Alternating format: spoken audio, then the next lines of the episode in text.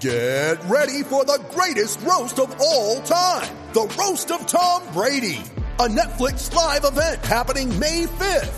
Hosted by Kevin Hart. The seven-time world champion gets his cleats held to the fire by famous friends and frenemies on an unforgettable night where everything is fair game. Tune in on May 5th at 5 p.m. Pacific time for the Roast of Tom Brady. Live only on Netflix.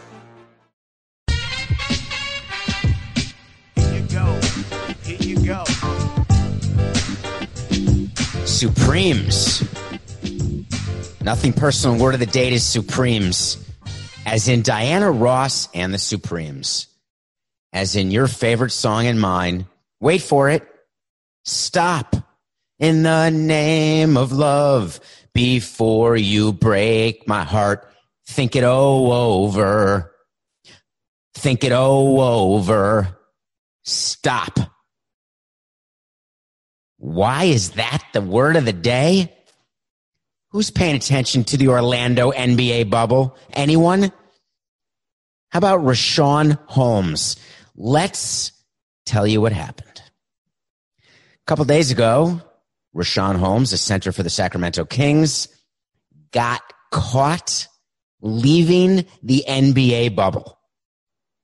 When you leave the NBA bubble, you have to, when you come back into the bubble, re quarantine for 10 full days in your room.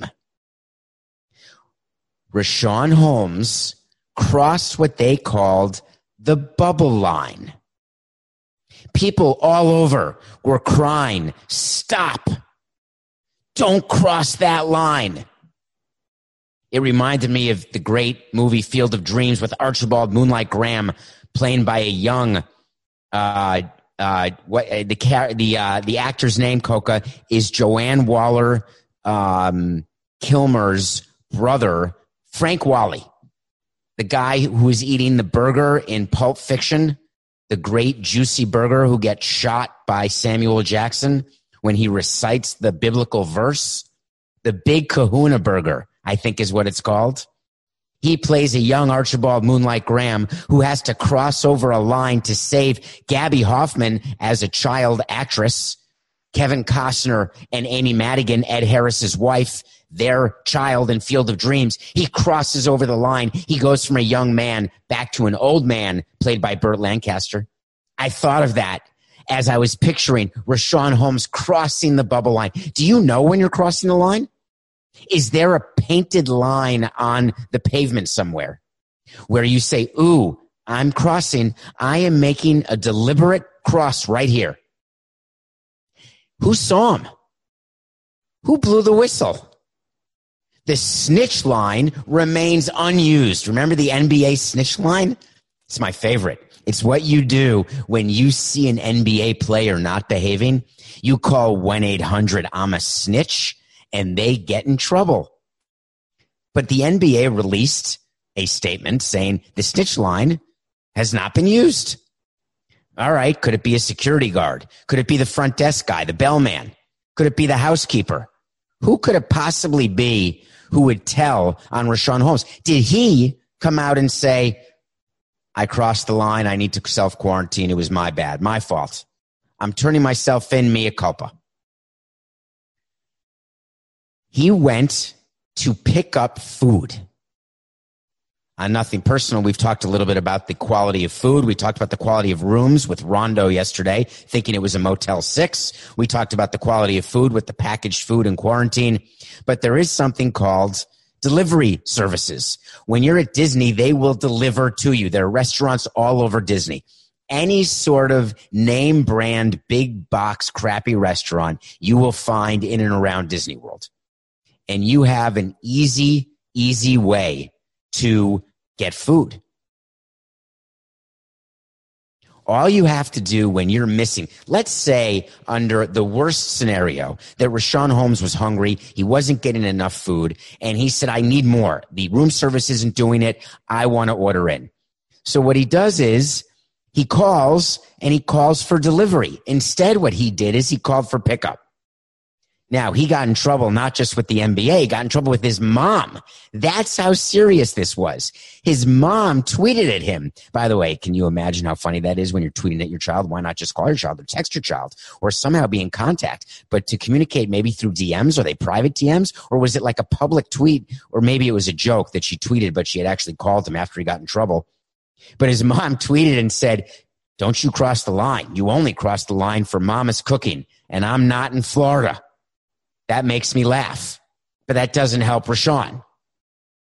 So what's the NBA going to do about this? They knew in advance that players were going to have a hard time not crossing the line. So they had a rule that the Players Association has now agreed to that during this practice period, anyone who crosses the line, 10 day quarantine, but that's it. No further punishment. But if someone crosses the line once games start, row, you lose 1% of your salary. Now, Coca, that doesn't make much sense to me. That'd be a fine, maybe. But if you cross the line and then can't play in games, why aren't you fined the amount of your game salary? And does the NBA and the NBA Players Association truly believe that Richaun is the only guy to have crossed the line since they got into quarantine? It's a free for all. And what does it mean crossing the line? I understand that you can golf. Remember the early, the early rules it was very important that you can golf. And it's also important that they could eat, they could eat outdoors. There were certain restaurants. There were all of these rules and protocols, which means that Holmes chose a restaurant outside of those protocols, which means the line is outside of those boundaries. How the hell would he know where it is? There are a lot of questions that need to be answered. I guess I would say this for the bubble to work, forget people criticizing right now because Florida has the most new cases. It has more new cases, more deaths, more hospitalizations. It's, it's, it's unbelievable down here where I do nothing personal from. Uh, people are really don't wear masks. Some do, some don't. No one really takes responsibility. I, when I'm running, I'm not wearing a mask. And now I'm thinking maybe I should, like in New York, you have to wear a mask when you run around Central Park. I, w- I was told that everybody's in mass all over nonstop and no one's judging. In Florida, and we saw some athletes come out and talk about this, that they feel judged by wearing masks and people are looking at them. And that is what happens in Florida. Maybe not as much in South Florida, but certainly throughout the state. I guess I wonder what, what's the end game? Do we want to just stay in this pattern of increased COVID positive tests? I don't know. I don't. I really don't.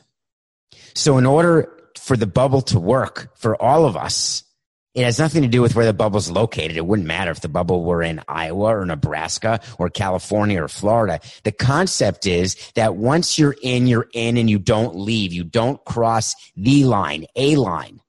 But crossing the line is not just a physical line. It's crossing the line in terms of your behavior. And that's the biggest question mark we have with players going forward is are they going to decide that they don't want to cross that line? Right now, it's just practice. It doesn't matter as much. But the games are going to start and then we're going to find there's going to be a problem. So Richaun, I close with this. When you hear Diana Ross and the Supremes singing in your ear and they say, stop in the name of COVID and think it over, turn around, get on your phone, and order in.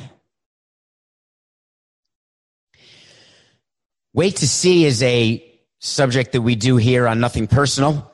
We like to uh, tell you what we think is happening, what we think is going to happen. We'll put a hard, firm date to it, and then we will tell you whether we were right or wrong. I can't mention this enough on nothing personal, the fact that accountability matters. I'm fine when I'm wrong. I'm fine when I can't think of something. This is an unscripted show. I don't have a prompter. We have some topics we talk about. I come to you for 45 minutes every day, and I'm going to be wrong. There's no doubt about it. And I'm fine with you DMing me, tweeting at me, Instagram, screaming at the top of your lungs. It's not crossing the line for you to tell me when I'm wrong or when I get to wait to see wrong. So my wait to see today is a little early in the show, but it's a topic I don't want to wait on. And it's this. Yesterday, news came in baseball that David Ross, the new manager of the Chicago Cubs, was not able to attend his team's workout at Wrigley, and five other Cubs were not as well. What happened? Did they test positive? Are they sick? Do they have an excused absence? Did they have some hamstring issues? Maybe a little fibula soreness? Maybe the sort of oblique? No. What happened was there were pending test results and they had not gotten their test results back from their most recent COVID test. And in an abundance of caution, they decided that they would not participate in the team workout. So my wait to see is that there will be no player once the regular season starts and into the postseason. I can promise you that not one player. So this wait to see will not end until the season ends. There will not be one player in Major League Baseball who misses a regular postseason game because of a delayed test result. It's not going to happen. I respect that David Ross was doing that for a workout, but if you've got five or six of your players in your active roster and they're awaiting test results and there's a game coming, they're going to play. That's just how it is. It is necessary for MLB to get its act together and get test results back faster. You can't have players or staff waiting for results. It's got to be a day turnaround. So you test in the afternoon, you get it back. So what happens? How does it work? Let's say you have a three game series on a Tuesday, Wednesday, Thursday. You get tested every other day. You got tested Monday. You get the results back Tuesday. You're negative. You play Tuesday. You then test Wednesday, but the results Wednesday will not be back before Wednesday night's game. Now you tested negative on Monday.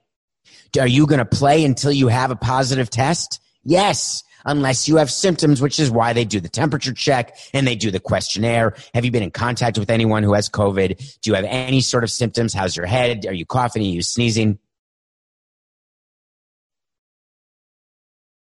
Why aren't they doing that during workouts? Are they saying that it's not a safe enough protocol for workouts, but it is a safe enough protocol once the games start? Will the abundance of caution that existed during the workouts disappear when the games count? And boy, do they count in a maximum 60 game season. I think the way it should work is you test negative, you play. Now, granted, there are asymptomatic people who can spread. There are people who are negative yesterday who will be positive today or tomorrow. But at some point, you can't test every 10 seconds. I believe they should be testing every day but every other day is what it is. They will do it. David Ross should have been at his workout because what he's doing is showing the world that the entire basis of the health and safety protocol is actually not good enough. How do we also know it's not good enough? Because a leak came out yesterday that was MLB's worst nightmare. No, that's too much hyperbole, Coca. Not their worst nightmare. It's their 20th to worst nightmare. Pandemic related. I say pandemic related because their worst nightmare would have to do with players actively gambling on a game and throwing a game. That would be their worst nightmare. No, no, that'd be their second worst nightmare. Their worst nightmare is they're forced to cancel games and the season and not get any money from it.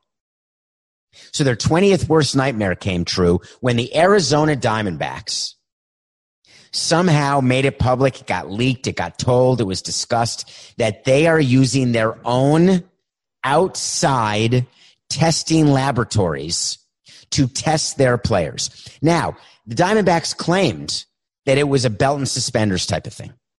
The Diamondbacks said, listen, we are going through MLB testing and protocols, but just to give our players the maximum level of comfort when they feel a little, a little tickle, when they feel a little eh, eh, or they're coughing or they got a little fever. They think they have a fever. They may have a fever. One thermometer said 102, one said 99, one said 100. They do the forehead, they do the ear, they do the kepi, they do the ANAL. You know, you get different readings under the armpit. So the Diamondbacks said, you know, go ahead. You can go to this testing site. How did the Diamondbacks come up with which testing site in Phoenix to go to? Well, they worked in conjunction with their medical practitioners and they chose sites that have the same type of protocol as the MLB approved testing sites. Hmm. Okay. Well, if there are local sites that can get results back faster than sending the labs to Utah, then why wouldn't MLB doctors be working with local doctors to let local teams go to local testing facilities. Hold on. Wait for it. Wait for it. Oh, yeah. MLB promised it would not tax the system in order to play its games. MLB promised that they would not use any public resources and that the lab in Utah was purposed by MLB. It wasn't helping the public. It was purposed for MLB and the subcontractors of the Utah lab. There's one in New Jersey. They may have others come online trying to speed the process of getting test results, trying to make sure there's no snafu like the July 4th holiday. Oh my God, FedEx doesn't pick up on a Sunday snafu. No public resources will be taken from the general public to get our season underway. That's been clear. That's been like a condition precedent to playing baseball. So the Diamondbacks come and say, just so you know, we have not in any way taken any resources away from the public. Huh? Now, I'm not critiquing it because it doesn't matter to me if it's an MLB player getting tested who lives in Phoenix or if it's a restaurateur or a bicyclist or a healthcare worker or a home care worker or a professional masseuse if there's testing, there's testing and there needs to be testing. So if you're a citizen of Arizona, what's your job? I play for the Diamondbacks. That's a job. It's a nice job, but it's a job nonetheless. So I'm not sure that that's taken away because it's not thousands and thousands of tests that are then taxing the system in one area. But baseball cannot let go control in this instance. They can't have teams going off and certifying other testing facilities that they themselves have not certified. They can't have teams doing their own medical protocols saying, we are going to now allow the player to get tested here because what's the player doing when he goes to get tested? You're in your car, your window's up, you've got the mask, you've got the gloves, they roll the window down, they stick the Q-tip all the way up into the brain. I understand, but you're still not where you're supposed to be. In theory, for baseball to work and for this sort of non bubble bubble to work, you've got to have baseball players going to the ballpark, going home, to the ballpark, home, ballpark, home, home, ballpark, plane, hotel, ballpark, hotel, ballpark, plane, ballpark, home. It's going to be interesting. Who would want to be an owner given what's going on in sports right now? Raise your hand, A Rod. You want to be an owner. J-Lo, come on. Raise your hand. Raise your hand if you're sure. Yes, you are. News came out yesterday that A-Rod and J-Lo are putting their group together. Now we knew they bid on the Mets. We knew that they had around a 1.6, 1.7 million uh, billion dollar bid. The Mets had a deal for 2.6 billion with Steve Cohen. Steve Cohen is now rebidding it around 2 billion because the 2.6 billion deal fell apart. Bunch of finalists for the Mets. Why are we talking A Rod and J Lo again? Because here's what they're doing. Just announced yesterday, and it was a fun one. A Rod and J Lo have gotten a bunch of athletes to join their ownership group. They released a bunch of names, a bunch of current football players, a bunch of old Hall of Fame football players like Brian Urlacher, a basketball player, current Bradley Beal, all sorts of players joining A Rod and J Lo's bid. Brian Urlacher gave a quote that he shouldn't be giving, talking because if you want to be an owner of a Major League Baseball team and you haven't yet been approved, word to the wise, shut up. Don't talk.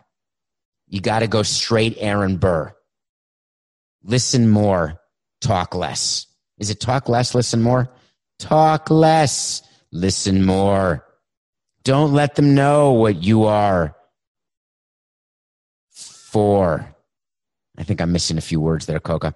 In any case, Brian Urlacher said it would be an honor. Who wouldn't want to join A Rod and JLo? They are committed How cool is it to own a team?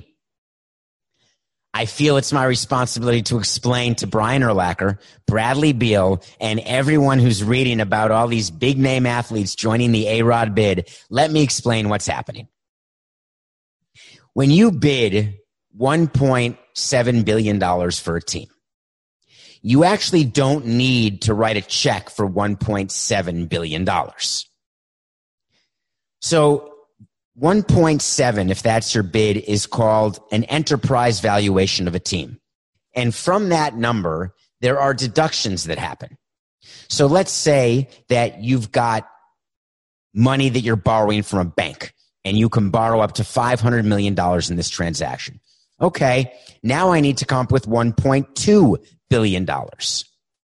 Now let's say that there was already debt existing with the Mets, which there is, and it's franchise related debt. Let's say it's $250 million. So you take 1.2 million because we went from 1.7 to 1.2. Remember, now you take another $200 million off. You're down to $1 billion. Then there are other adjustments that take place. Let's pretend that the Mets were paying a player for the next like 20 years let's say they had deferred comp to a player. Just take any player. Let me give you an example. Let me think. Is there any player who the Mets are paying? Let me think. Let me think. Let me think. Wait for it. Ah, Bobby Bonilla. Let's just take him. Let's pretend that Bobby Bonilla every July 1st gets paid a million dollars by the Mets until the year 2030. So if you're buying the Mets right now, you look at their documents, you get the, the right to look at their confidential financial information. You don't go on Twitter. You don't Google it. You see right there on a piece of paper that the Mets owe Bobby Bonilla $1 million every July 1st. A-Rod, really his attorneys, trust me, it's not A-Rod or J-Lo or Urlacher or Beal or any of them. The attorney would say to the Mets attorney, listen, um, we're not paying Bobby Bonilla. That was your contract. He's not even a current day asset. That's a straight liability. We don't want to assume that liability. So you're going to have to give us a million dollars every year until 2030 and we'll give that million dollars to Bonilla because we're going to be the Mets going forward. And Bonilla wants to get paid by the Mets. But I don't want to come running to you, Fred and Jeff Wilpon, until the year 2030.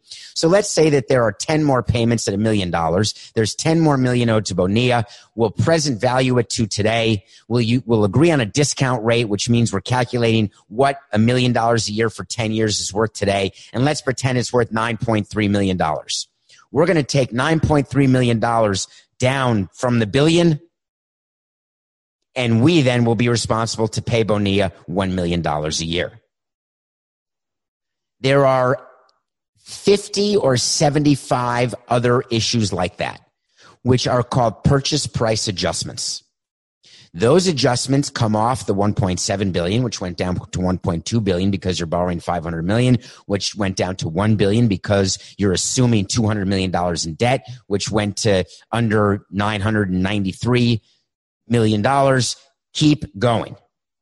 So let's say you end up with a number of $800 million. That is what the group led by A-Rod literally has to write a check for when they close and buy the Mets. So what they then have to prove to baseball and to the Wilpons is that they've got people where you put them all together. They will all write a check on the day of closing. It actually is a wire, but they will agree. They're going to all pool their money together and they'll come up with $883 million. The Wilpons get that $883 million and they give the Mets.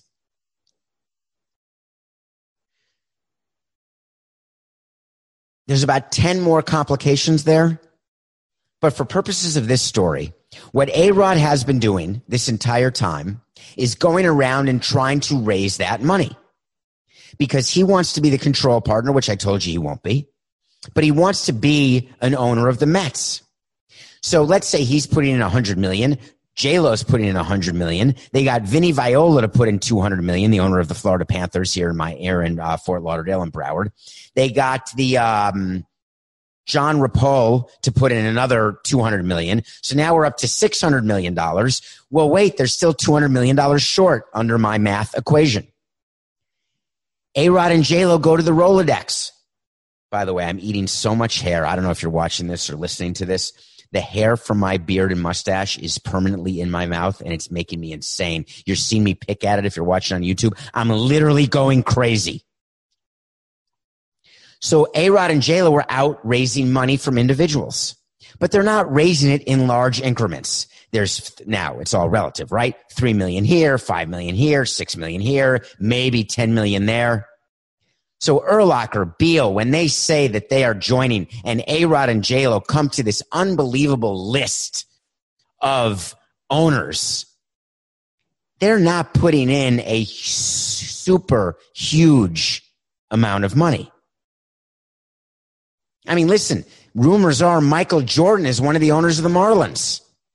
Huh. Wonder how much money he put in. Huh. Not that much. There are all types of celebrity owners of teams all over the place. Remember back in the day when the Miami Dolphins had Venus and Serena Williams and Marc Anthony and a bunch of other local celebrities as part owners of the team, and they would walk the red carpet in Miami and it would all be very exciting. And then Stephen Ross sort of realized hmm, people don't actually care about that. People care about winning games. So the message I have for you, A Rod and JLo, is the Wilpons don't care at all about your exciting list of athletes. It is not giving you a leg up. Now, there are reports that Jeff Wilpon has gone public saying that he wants to sell the team to A Rod. Sources. It's sources. It's in the quiet of the back room of Citi Field. That's like me saying I wanted to sell to Jeb Bush, or I wanted Jeffrey Loria, the owner of the team, to sell to Jeb Bush. I couldn't care less. Literally, I couldn't care less who bought the Marlins. We were trying to get the biggest price. And the 23 votes needed to confirm the sale. You think Jeff Wilpon for one second prefers A Rod and J Lo and is going to take a bid 100 or 200 million dollars lower because he wants to screw Steve Cohen because he had such a public fight with him? It's not going to happen. The job of the partnership and the Wilpons are in a partnership with Steve Cohen, ironically enough. The job is to get the highest price you can. Steve Cohen is a limited partner of the Mets. He could say to the general partner of the Mets, Wilpon, how could you sell to A-Rod for 1.7 when you had another buyer at 2 billion? That's unacceptable. You left $300 million on the table. I own 10% of the team. Give me my $30 million. Wilpon doesn't care who he sells to. And A-Rod, your bid doesn't get better because you're a Brian Urlacher. Nice guy, by the way. Bradley Beal, great guy. Great names to have. Do you know what they have to do to become owners? Here's a little side note, Coca. They have to fill out so many forms that their eyes are going to start rolling to the top of their head. They have to be approved by Major League Baseball. There's an office within Major League Baseball about 10 steps below the commissioner where they go through and they vet all the individual partners who are trying to buy a team. So there are forms that have to be filled out. So here's the phone call from A Rod to uh, Bradley Beal or Brian Urlacher. Hey, um, Bry, Brad, you're going to get an email from MLB. Don't spam it. Open it. You're going to want to get lawyers because the forms are extensive. You're going to have to disclose every penny you have, every entity in which you have an ownership interest. You're going to have to disclose a lot more than your last known address. We're going to need a real cell phone number, not a burner phone. And we're going to need some bank statements, not the kind of bank statements used in a family dispute. I'm talking about actual actuals. I mean, no one would do that. That's against the law, of course. It's a pain in the neck. Wait to see. It's not a wait to see. It's just A Rod and J Lo. They announced all these stars and people got excited. I didn't. Didn't make it, didn't matter to me.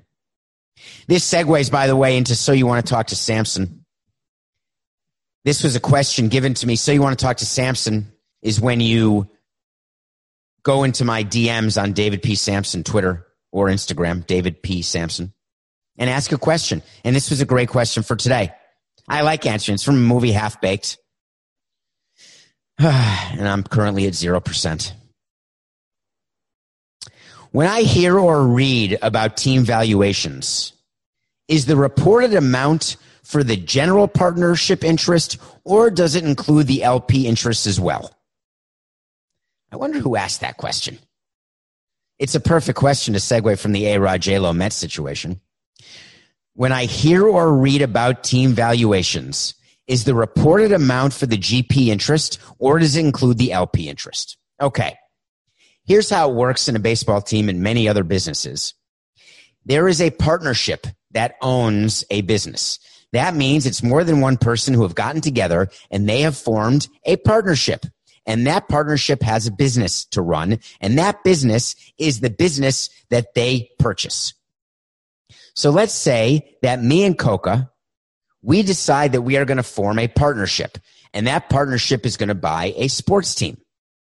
We have to decide between me and Coca who's going to be the general partner and who's going to be the limited partner. The general partner is the partner in charge of running the business.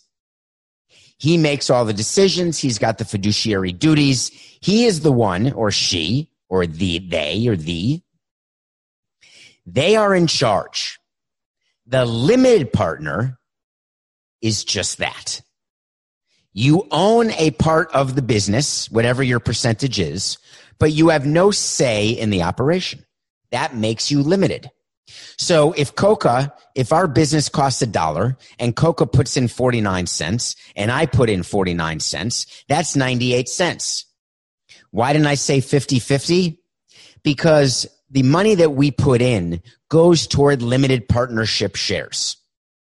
We are both limited partners in the number of shares we own, but that's 98% of the business. What about the other 2%? That's the general partnership. So if I'm going to be the general partner, then I would put in the extra two cents. So I've now put in 51 cents. Coca's put in 49 cents. That's 100 cents. That's a dollar. We've got our business. My 51% will be running the team as the general partner. But is it true that the general partner always has to own more shares than the limited partners? No. In fact, in very many instances, like the Marlins, let's say, the general partnership interest owned a fraction of the team, but Jeffrey, as a limited partner, Jeffrey Loria, owned the majority. He owned 97% of the Marlins as a limited partner. He had partners that owned the other 3%, but he had a general partnership that was part of that collective 100. So let's say it was 96 to 3 to 1 to do the math right. So to be a general partner, you don't have to own the most, but that interest is the most powerful interest that exists because it's the interest that gives people the control. So when you ask a question about the general partnership and whether or not that is worth more, the answer is it is worth way more than any limited partnership share because of the control that comes with it. So if you buy that general partnership piece, you are going to pay a tremendous premium. But when you read these numbers all over, 1.7 billion, 1.2 billion, 1 billion, 800 million, 2.6 billion, 4 billion, you are reading numbers that are called enterprise valuations. Enterprise valuations include all debt and all equity. So if our company that Coca and I bought, we bought it for a dollar and we're running the company and we have to put in another dollar. That means we're now in the company for $2. If we sell for a dollar fifty, you may be saying, wow, we sold for a dollar fifty. We bought it for a dollar. We made money, but you're not taking into account the fact that we had to put in another dollar. So we're really into the company for two dollars. We bought it for a dollar. We spent a dollar trying to run it. We only got a dollar fifty when we sold it. That means we've actually lost 50 cents. So when you see numbers that are bandied about, not only does it not mean that's what the profit is that the seller gets, you also don't know if that's what the amount of money that the seller gets back to me and Coca. We bought the company for a dollar. We put in 40, he put in 49 cents. I put in 51 cents. We then needed a dollar to run the company. We didn't have another dollar. We borrowed a dollar from the bank. The bank gives us a dollar. We put the dollar in the company. We only sell for a dollar fifty. Guess who gets the dollar back immediately? The bank does. The bank gets a dollar. We're only left with 50 cents total. That 50 cents has to be split between the two of us. He gets 25 cents. I get 25 cents. If we own 50 50. We own 51.49, so I'd get 51% of the 25 cents, which is about 12 and three quarters cents. Coca, I'll take 12 cents. When you see numbers, you have to look at the detail. You have to get specific because otherwise you don't have any information to go by. When you read that the Mets are going to sell for $2.4 billion, that doesn't mean the Wilpons collected 2.4 billion. As a matter of fact, it's a guarantee they didn't. And it doesn't mean that A-Rod had to get together, whoever the winning bidder is, and literally wire $2.4 billion from their savings account. That's not how it works. Now, what about the LPs? They do the same wiring, but they operate under a different set of rules. Sometimes the rules are when the company needs an extra dollar, there could be a rule where Coca says, I'm a limited partner. I'm not going to give you my share of that extra dollar we need to run the company because I'm just a limited partner. And the rule is as a general partner, you've got to put all the money in because you're the one in charge. Lots of rules. They're not difficult to understand. You just have to read them and don't necessarily judge a book by its purchase price cover. After the break, we may do some more singing. Mom deserves the best, and there's no better place to shop for Mother's Day than Whole Foods Market. They're your destination for unbeatable savings, from premium gifts to show-stopping flowers and irresistible desserts. Start by saving 33% with Prime on all body care and candles. Then get a 15-stem bunch of tulips for just $9.99 each with Prime. Round out Mom's menu with festive rosé, irresistible berry chantilly cake, and more special treats. Come celebrate Mother's Day at Whole Foods Market. Welcome back to Nothing Personal. Thank you if you're watching on YouTube, subscribing to the YouTube channel, Nothing Personal with David Samson. Thank you for rating, reviewing on Apple. Five stars, by the way, end of month. We're halfway through July.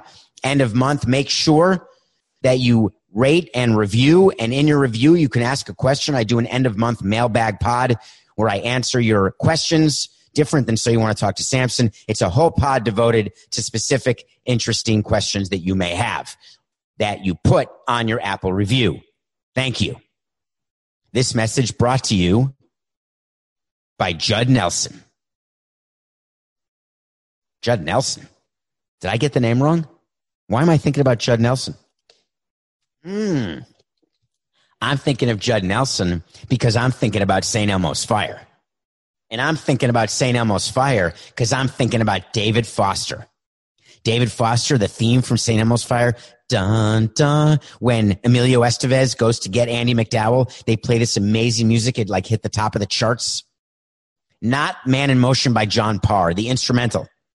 That was done by David Foster. I watched a movie, a documentary called David Foster Off the Record. Get it off the record because he's a record producer. David Foster is one of the top record producers of all time. What's interesting about David Foster is that there are people, when I tell people that I saw a documentary about David Foster, here's the worst response you can give me. David Foster. David Foster, that's the guy from the Real Housewives. Do you know how pathetic it is that you only know David Foster from that? Now, he did great on that. He was married to a Real Housewife. They got divorced. He's now married to Nanny McPhee. And um, hold on, that's very funny.